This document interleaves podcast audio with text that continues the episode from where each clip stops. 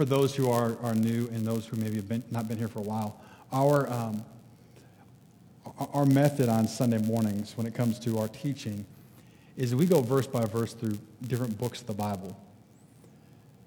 Some books we get through relatively quickly, um, like Jonah, a couple weeks. Others, like the Gospel of John, took us about 14 months. And we currently are in, to me, one of the most fascinating books of the Bible. And I say that similar like I say, this is one of my favorite verses, which I say almost every Sunday. Um, the Bible itself is fascinating. It's full of so many amazing stories, so much um, just practical um, information, and it's, it's life-changing.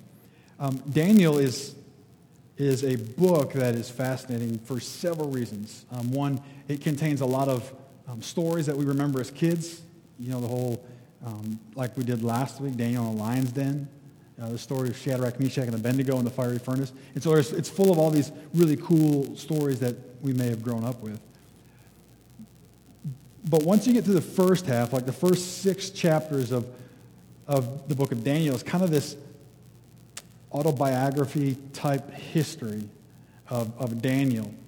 And then when we switch over into chapter 7, it transitions away from this kind of history, um, autobiographical type information of Daniel, and it goes into prophecy. And I just want to read just a couple things because I'm going I'm to I'm to pray in, in, a moment, and we're going to read the whole chapter. And we're going to kind of talk about it. But, but there might be some here today that um, y- your first thought is, why prophecy? Why talk about it? Um, let me read this verse to you, um, these two verses. And maybe this, whenever those questions like, why, why should we spend time even talking about prophecy?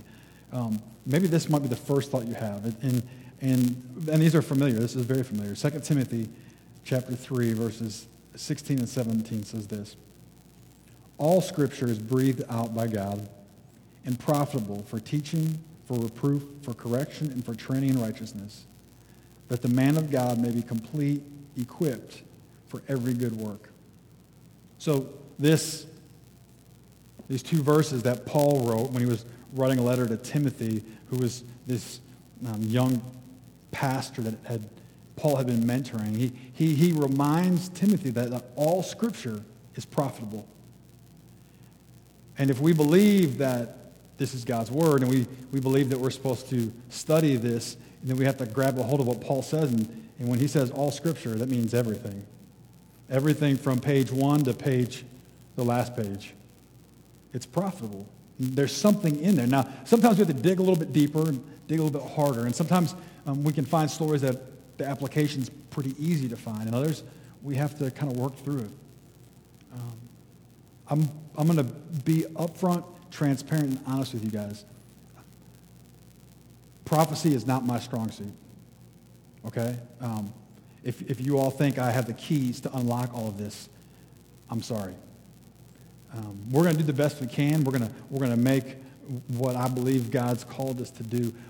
Here's one of the things that it, what scares me about prophecy is this. When you get into the book of Revelation, which we'll, we'll touch on in the next few weeks, the very last chapter, um, in chapter 22, verse 18, says, I warn everyone who hears the words of the prophecy of this book. If anyone adds to them, God will add to him the plagues described in this book. And if anyone takes away from the words of the book of this prophecy, God will take away his share in the tree of life in the holy city, which are described in this book. And so if I add or if I take away, I'm in trouble. And so we just got to pray that we hit the mark. All right? So, so let's, um, let's read all of Daniel chapter 7, and then um, we're going to pray and then we're going to see what we can come up with. All right? So Daniel chapter 7, starting in verse 1. As I told you in an Instagram post and on Facebook, when you read this, it almost sounds like we're reading the Chronicles of Narnia or something, okay? So here we go. Daniel chapter 7, verse 1 says this. In the first year of Belshazzar, king of Babylon, Daniel saw a dream and the visions of his head as they lay in his bed. When he wrote down the dream and the sum of the matter, verse 2 says, Daniel declared, I saw in my vision by night, and behold, the four winds of heaven were stirring up the great sea. And four great beasts came up out of the sea, different from one another. The first is like a lion and had wings, had eagle's wings. Then as I looked at its wings, were plucked off, and it was lifted up from the ground and made to stand on two feet like a man. And the mind of a man was given to it. And behold, another beast, the second beast like a bear. It was raised up on the side, on one side, and it had three ribs in its mouth between its teeth. And it was told, Arise, devour much flesh. After this I looked, and behold, another like a leopard with four wings of a bird on its back. And the beast had four heads and dominion was given to it. Verse 7 And after this I saw in the night visions, and behold, a fourth beast, terrifying and dreadful and exceedingly strong. It had great iron teeth that devoured and broke in pieces and stamped what was left with its feet. It was different from all the beasts that were before it and had ten horns. I considered the horns, and behold, there came up among them another horn, a little horn before which three of the horns were plucked up by the roots. And behold, in this horn were eyes like the eyes of a man, and a mouth speaking great things. Verse 9 As I looked, thrones were placed, and the Ancient of Days took his seat. His clothing was white as snow, and the hair of his head were like pure wool. His throne was fiery flames, its wheels were burning fire. A stream of fire issued and came out from before him. A thousand thousand served him, and ten thousand times ten thousand stood before him. And the court sat in judgment, and the books were opened. And I looked then because of the sound of the great words that the horn was speaking. And as I looked, the beast was killed, and its body destroyed and given over to be burned with fire. As for the rest of the beasts, their dominion was taken away. But their lives were prolonged for a season and a time. Verse 13, I saw in the night visions, and behold, with the clouds of heaven there came one like a son of man. And he came to the Ancient of Days and was presented before him, and to him was given dominion and glory and a kingdom, that all peoples, nations, and languages should serve him. His dominion is an everlasting dominion which shall not pass away, and his kingdoms, or his kingdom one that shall not be destroyed. Verse 15. And as for me, Daniel, my spirit within me was anxious, and the vision of my head alarmed me. I approached one of those who stood there and asked him the truth concerning all this. So he told me and made known to me the interpretation of the things. These four beasts are four kings who shall arise out of the earth. But the saints of the Most High shall receive the kingdom and possess the kingdom forever, for, uh, for kingdom forever, forever, and ever. Then I desired to know the truth about the fourth beast, which was different from all the rest, exceedingly terrifying with its teeth of iron and claws of bronze, which devoured and broke in pieces and stamped that was left with its feet. And about the ten horns that were on his head, and the other horn that came up before which three of them fell, the horn that had eyes and a mouth that spoke great things and that seemed greater than its companions. As I looked, this horn made war with the saints, prevailed over them until the Ancient Days came. The judgment was given for the saints of the Most High. And the time came when the saints possessed the kingdom. Thus he said, As for the fourth beast, there shall be a fourth kingdom on earth, which shall be different from all the kingdoms, and it shall devour the whole earth, and trample it down, and break it to pieces. As for the ten horns, out of the kingdom ten kings shall arise, and another shall arise after them. It shall be different from the former ones and shall put down three kings. He shall speak words against the Most High, and he shall wear out the saints of the Most High, and shall think of the damage or the change that, and shall think to change the times of the law and the law, and they shall be given to his hand for a time, times, and a half time. But the court shall sit in judgment and his dominion shall be taken away to be consumed and destroyed to the end. And the kingdom and the dominion and the greatness of the kings, kingdoms under the whole heaven shall be given to the people of the saints of the Most High. The kingdom shall be everlasting kingdom, and all dominions shall serve him and obey him. Verse 28. Here is the end of the matter. As for me, Daniel, my thoughts greatly alarmed me, and my color changed, but I kept the matter in my heart. Let's pray. Lord, um, this morning, um, as we hopefully do every Sunday morning, we, we come to you asking that you uh, do a great work. And Lord, I, I ask this morning that you be with us as we try and wrap our minds around this prophecy.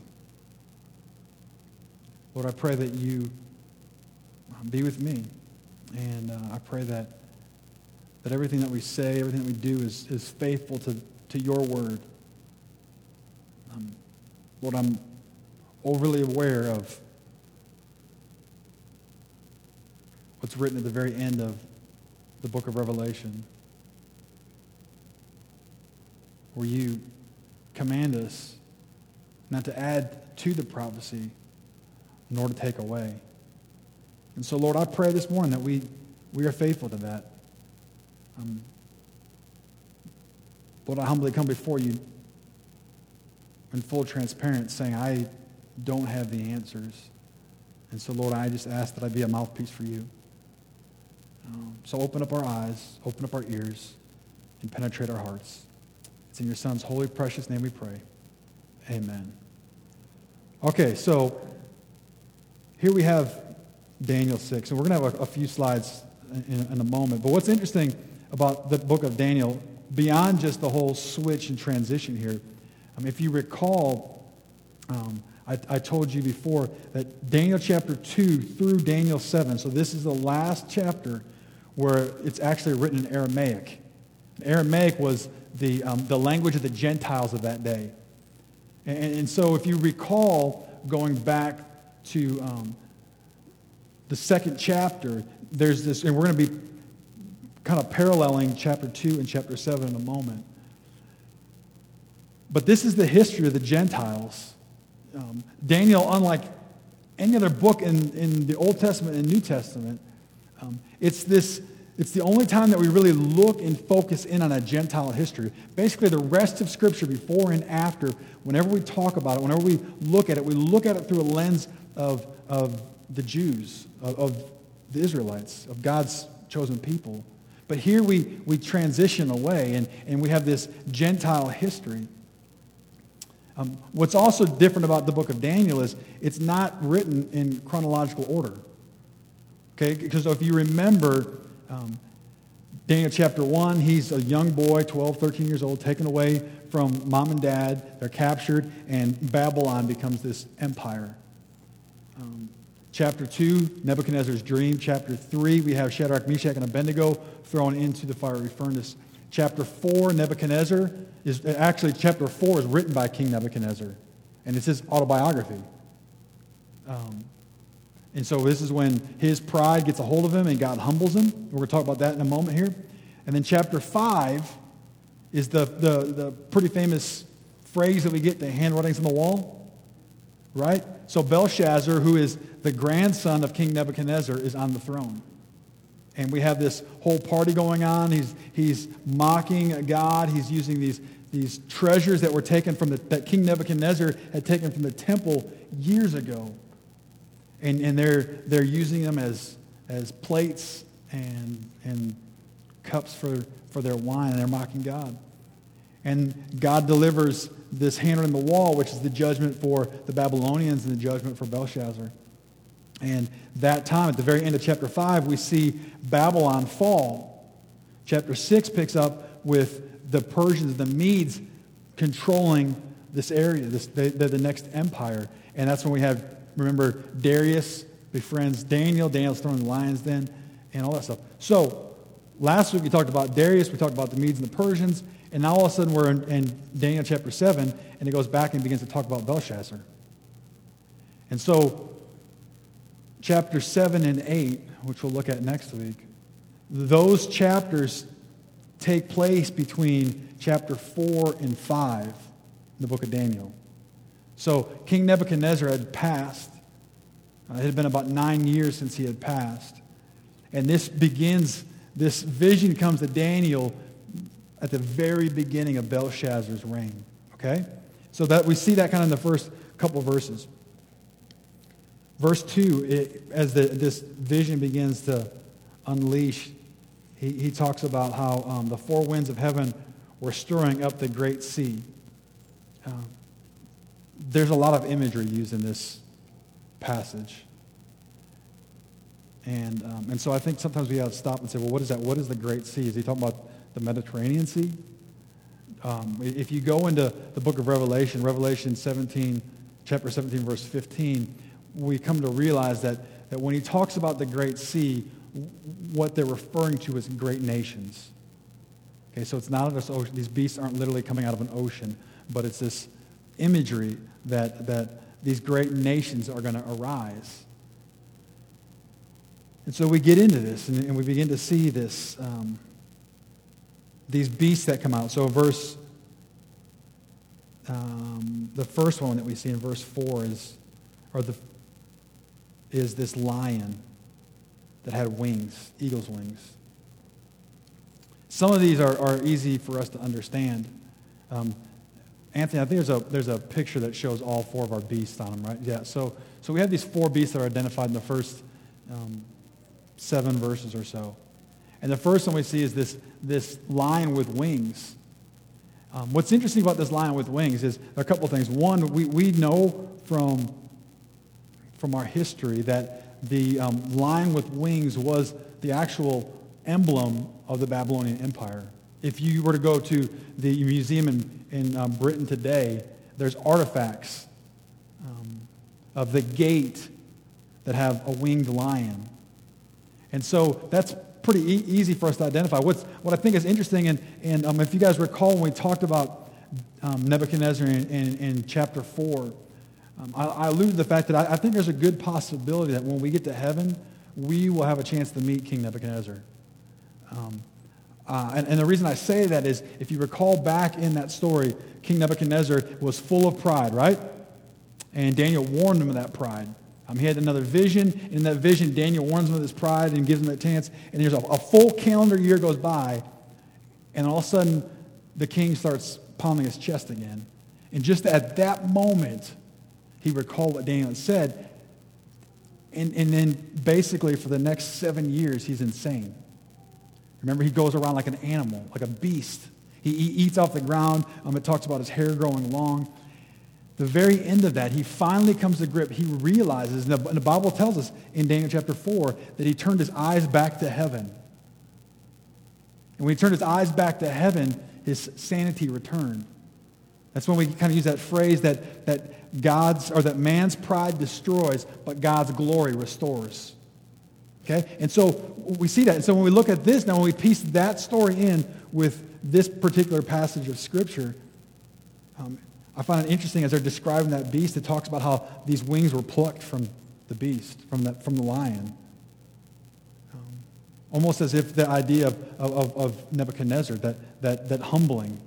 And these beasts were taken and then allowed him to stand anew like a man and a new heart was given to him. And so I think the first one is easy for us to identify as, as, um, as the Babylonians. The second beast we, we see there is this bear. Okay, so he describes this bear, and, and, and there's not necessarily a whole lot of description other than this bear comes out, and he's got three ribs hanging out of his mouth. Here, we'll describe those in a moment. The third one, so they, they get like progressively weirder Okay? And so we got this, we got this third animal that rolls up, comes out of this, this sea, and it's a leopard with, um, with wings on his back and four heads. Okay, so now we're getting into Narnia. Right? It's getting weird. And then, then this fourth beast arrives.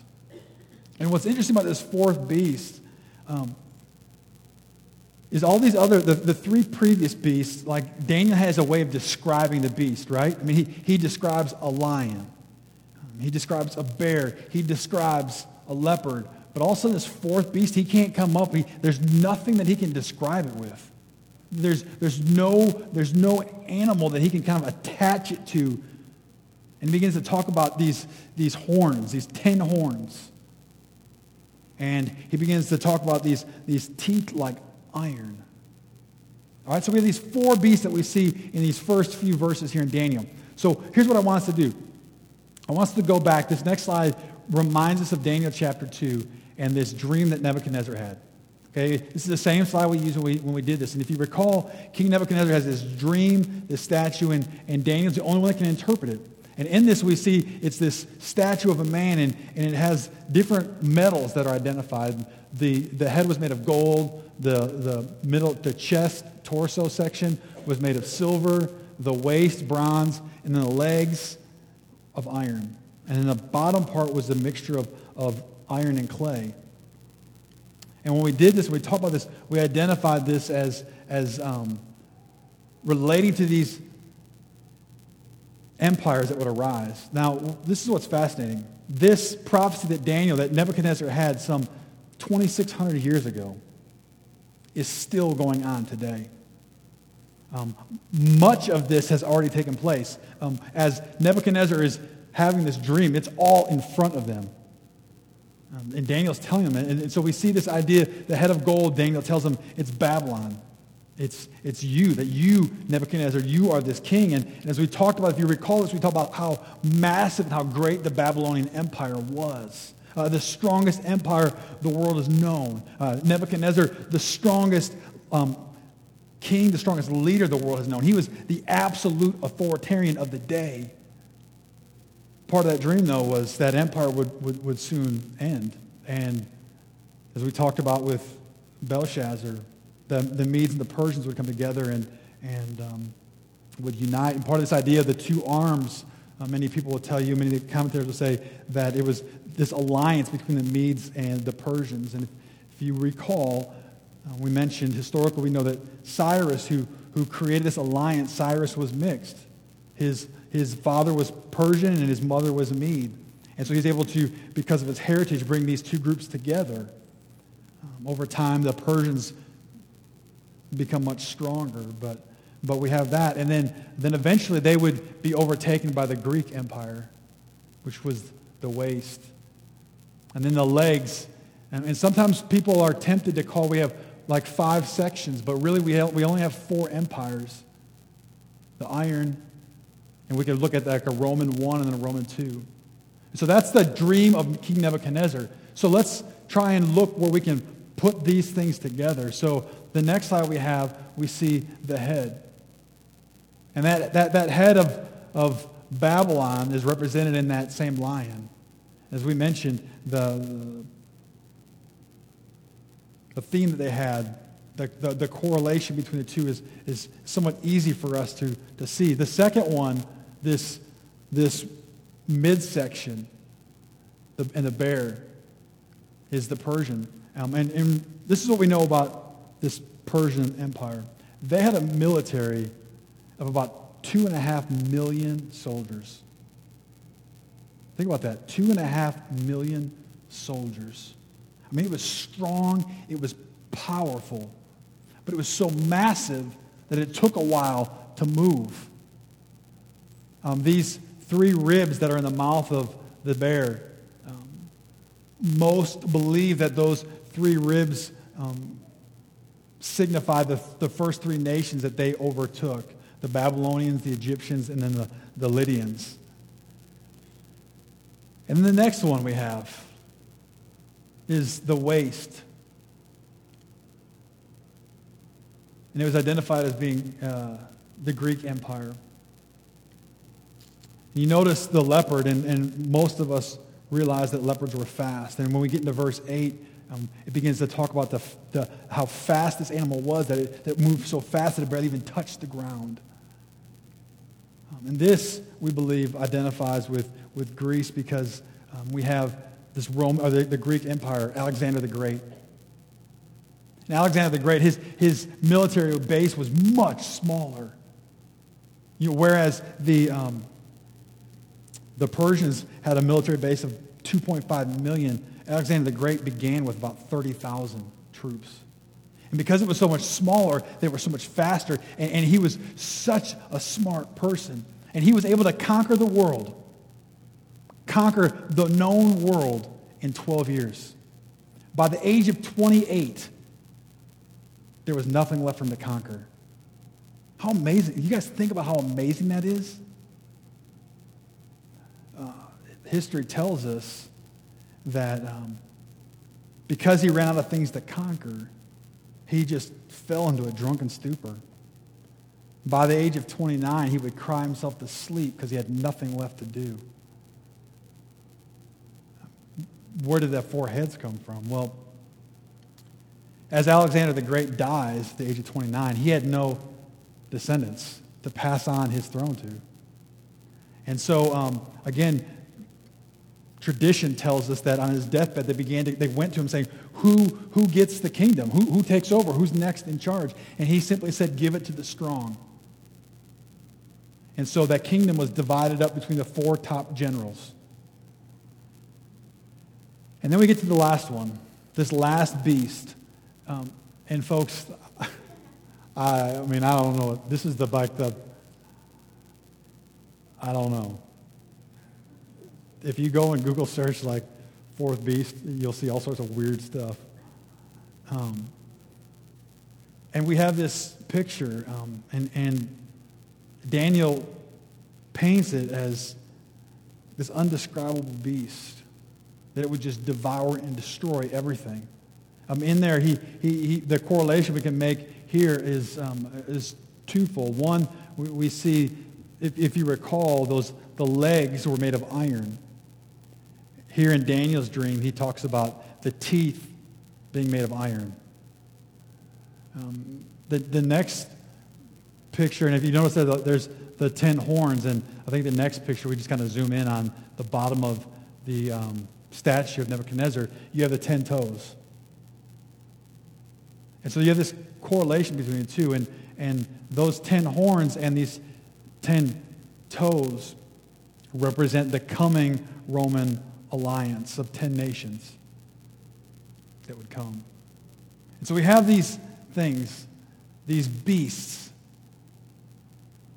We read these first eight verses, and, um, and then in verse 8, we, we see this when he talks about the horns. And in the midst of this, these horns, there's this 11th horn. It's referred to here as the little horn. Arises. It comes up. Sorry, there's no pictures of horns. Um, and this little horn that we read about in verse 8 says here, um, I considered the horns, and behold, there came up among them another horn, a little horn, before which three of the first horns were plucked up by the roots. And behold, in this horn were eyes like the man, like the eyes of a man, and a mouth speaking great things. And this little horn is the one that we often referred to as the Antichrist. And so we have this vision, right? Of Dan- and Daniel has this vision. And you know what? One of the things I, I like so often that we see in Scripture is when there's like a pause. Right? I mean, like you're in the midst of the story and boom, there's a pause in the middle of it. And that's what we have here in verses 10 or 9 and 10. That, so you're, you're these, these big ocean, um, these beasts with wings and heads and horns, and then boom, it stops. And let's read this pause, if you will. Verse 9 says, And as I looked, thrones were placed, and the Ancient of Days took his seat. His clothing was white as snow, and the hair of his head like pure wool. And his throne was fiery flames, its wheels were burning fire. A stream of fire issued and came out of, from before him, and a thousand thousands served him. And 10,000 times 10,000 stood before him. The court sat in judgment, and the books were opened. So we have this picture here Very beginning there says, as I looked, thrones were placed. So we have this picture of thrones. We, the number is not identified here, but if you go to Revelation chapter 4, verse 4, you see the 24 elders that are seated at the 24 thrones. And some will say, well, why doesn't he mention 24 thrones? Why doesn't he mention the elders? To understand that, you have to go read Ephesians chapter 3, verses 1 through 7. And when you read that, Paul tells us the mystery is revealed. The, the, the mystery, those 24 elders, it was unknown to Daniel. Those 24 elders represent the church. Right? The church hadn't been created yet. And so here we have this, this picture, and, and you just, just think in the midst of everything horrified, all of a sudden, Daniel sees these thrones being set up. And then comes the Ancient of Days. That Ancient of Days, um, you may want to underline your Bible because we're going to see that played out a couple times. The Ancient of Days, I believe, is a reference to God the Father.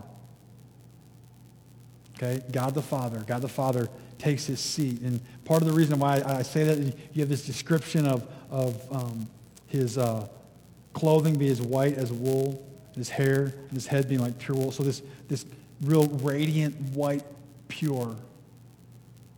And so the Ancient of Days takes his seat surrounded by other thrones. And, and think about like he, he, he talks about those who are serving him, thousands of thousands.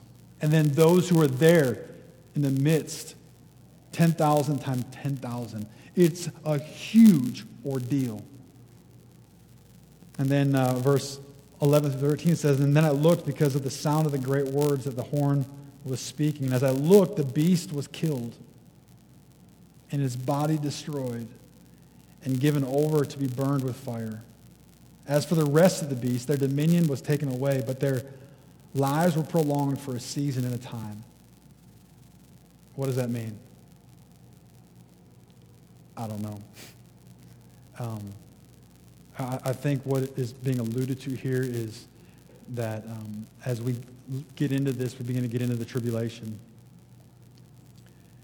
And, and I believe, as I understand it, that some, of, or we get to go, we go into the millennial, the thousand-year reign of Christ. And I believe what's being said there is, is some of these are allowed to extend through some of that reign. Um, not all, but I, I believe three of the four nations may have some representation there. Verse 13 says, And I saw the night visions, and behold, the clouds of heaven, there came one like a son of man. Underline that son of man. Because there we see the arrival of Jesus Christ. Okay, so that's why earlier when I said we have God the Father, in the Ancient of Days, I think here we see the Son of Man, Jesus Christ, arriving. He said he came to the Ancient of Days, so he comes to his Father and was presented before him, and he was given dominion and glory and a kingdom, and all the peoples and nations and language would serve him. And so we have this beautiful picture where it talks about this millennial reign of Christ. And, and what's amazing, what's great about this is, is for those who believe, it just keeps going and going and going, that, that Christ reigns forever, and we're with him for eternity. And so we have this whole vision. And at the end of it, Daniel's perplexed. And probably rightfully so. And I love this about this. This is what I, one of the things I love about Scripture. I say this very often is I love how this, this um, we, we, we see how they don't know everything. And that's okay. And so Daniel um, um, is he's, he's anxious, he's troubled. Um, the visions obviously are alarming him. And so verse 16 says that he goes and he asks someone next to him. I don't know if that was an angel, I don't know who it was, but he asked for some clarification. Verse 17 says, The four great beasts are four kingdoms who shall arise out of the earth. This is what's kind of neat. When you parallel this prophecy with Nebuchadnezzar's dream, so Daniel's dream and Nebuchadnezzar's dream, they're running the same track, aren't they? They're dealing with the same overall scope of these different nations that are going to rise. But they're described much differently, aren't they? In Nebuchadnezzar, there's a statue, and there's all these precious metals, right? And, and when we think of that, we, we think that's the way that man perceives our government. That's the way man perceives our, our, our own empires, our own nations.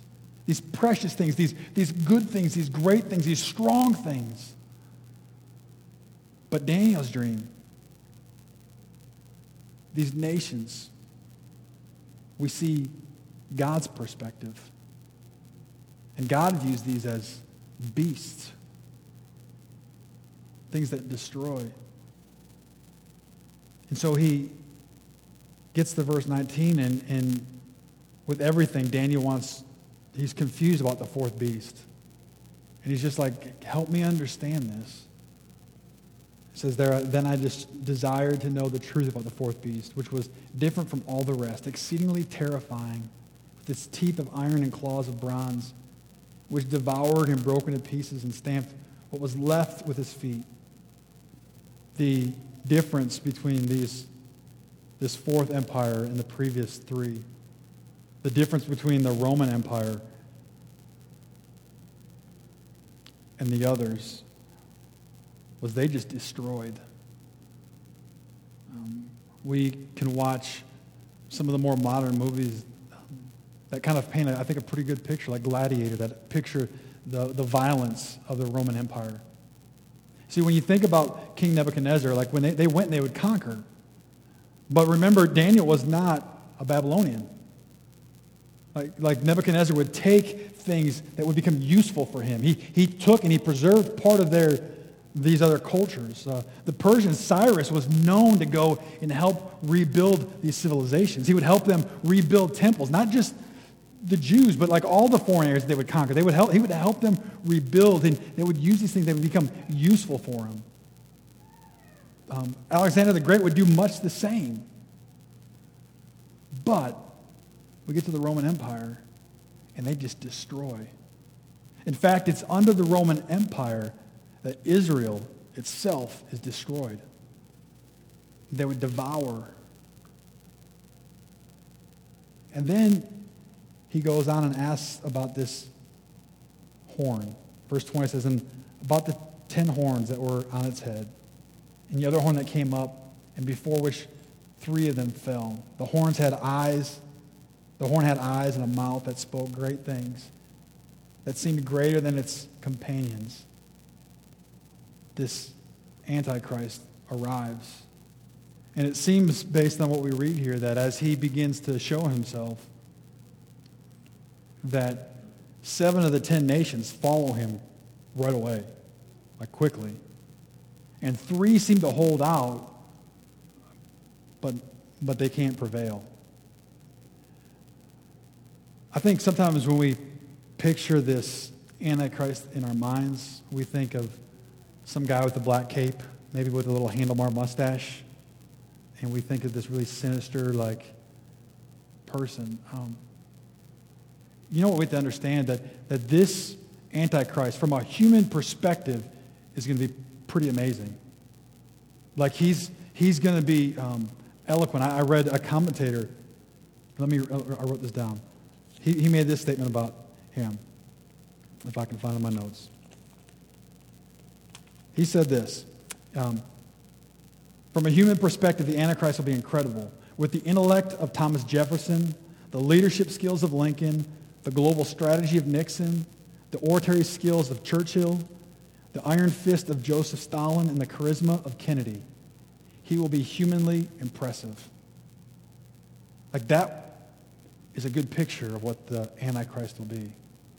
Like he will be able to control the imagination of the people. When, when you go into the, um, into the book of Revelation and we begin to, where he's further described, uh, we, we read in there about how there comes a point more than likely at the, at the midway point. In, in, in this passage here, verse 25 says, at the very end it says, um, when he's describing the time, it says there, time, times, and a half time.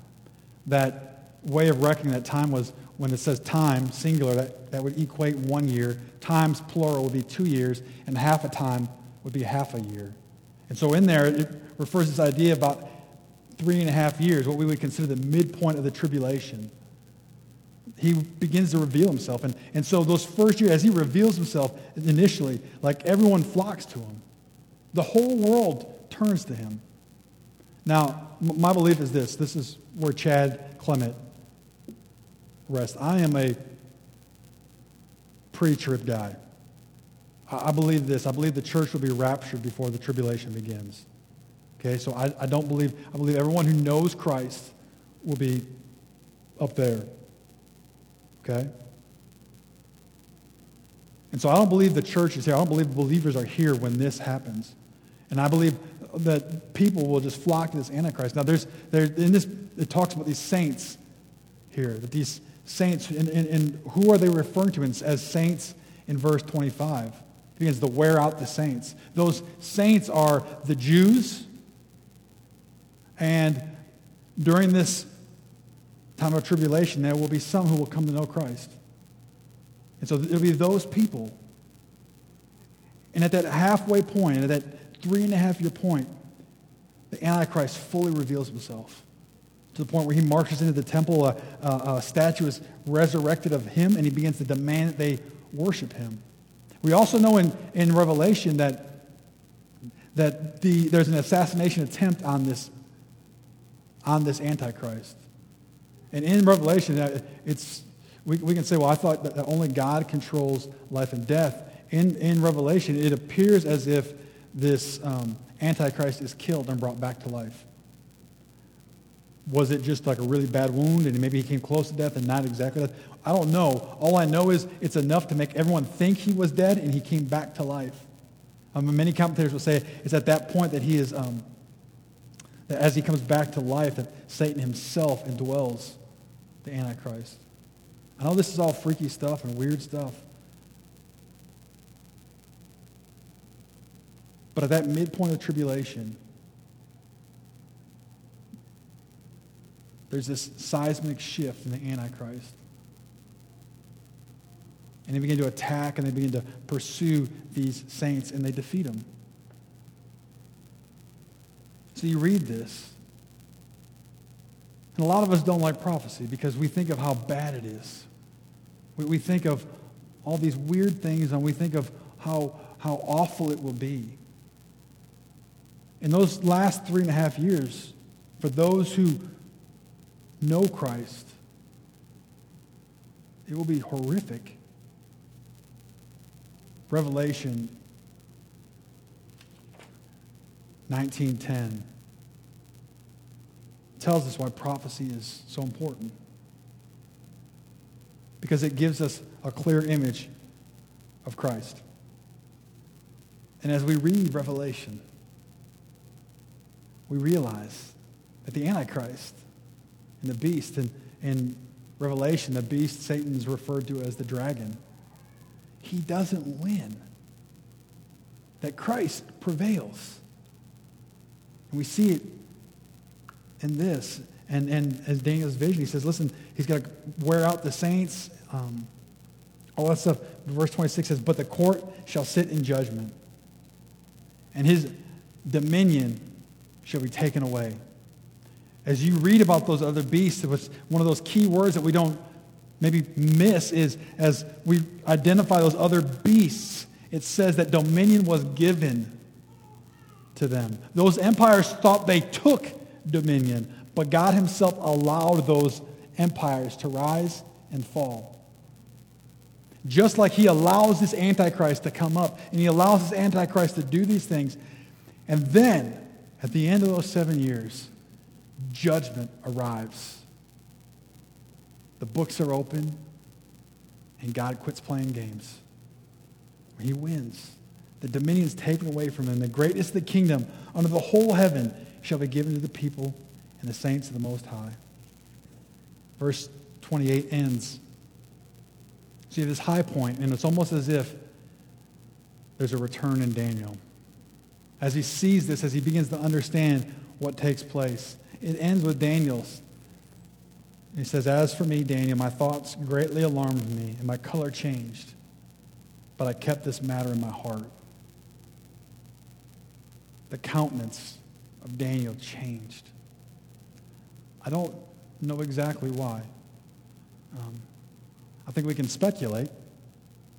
I think he saw things that he didn't understand completely. Um, he knows that Christ wins. He knows that, that he will reign forever and ever. So he knows at the end of the day, he wins. And that's good, right? But Daniel also saw all the horror that led up to the victory. And I'm sure that weighed on his soul and his spirit heavily. In some regards, I think that for us as believers, maybe you have that family member or a close friend who absolutely does not know Christ as their Savior. And you know the Bible says. You, you know that Jesus himself, John 14, 6 says, I am the way and the truth and the life, and no one comes to the Father except through me. Right? When we're faced with that, and we know that we know the only way to heaven is through Christ, but yet they don't understand. They don't get it. They won't accept it. And in our hearts, like we begin to break, right? Hopefully.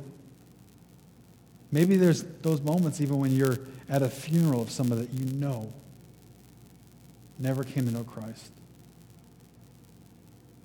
And I think some of that is Daniel there. He sees, he sees the glorious outcome, but he sees the pain and the horror.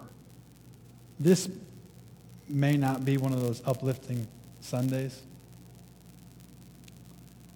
I would encourage you to go home today, sometime this evening, reread Daniel chapter 7. And maybe over the next couple of weeks, maybe you begin to read the book of Revelation alongside where we're at. We're, we're going to be in prophecy for several weeks now. There's some exciting things. I think Daniel chapter 9 coming up, I think Daniel chapter 9 is one of the most incredible chapters in all of Scripture.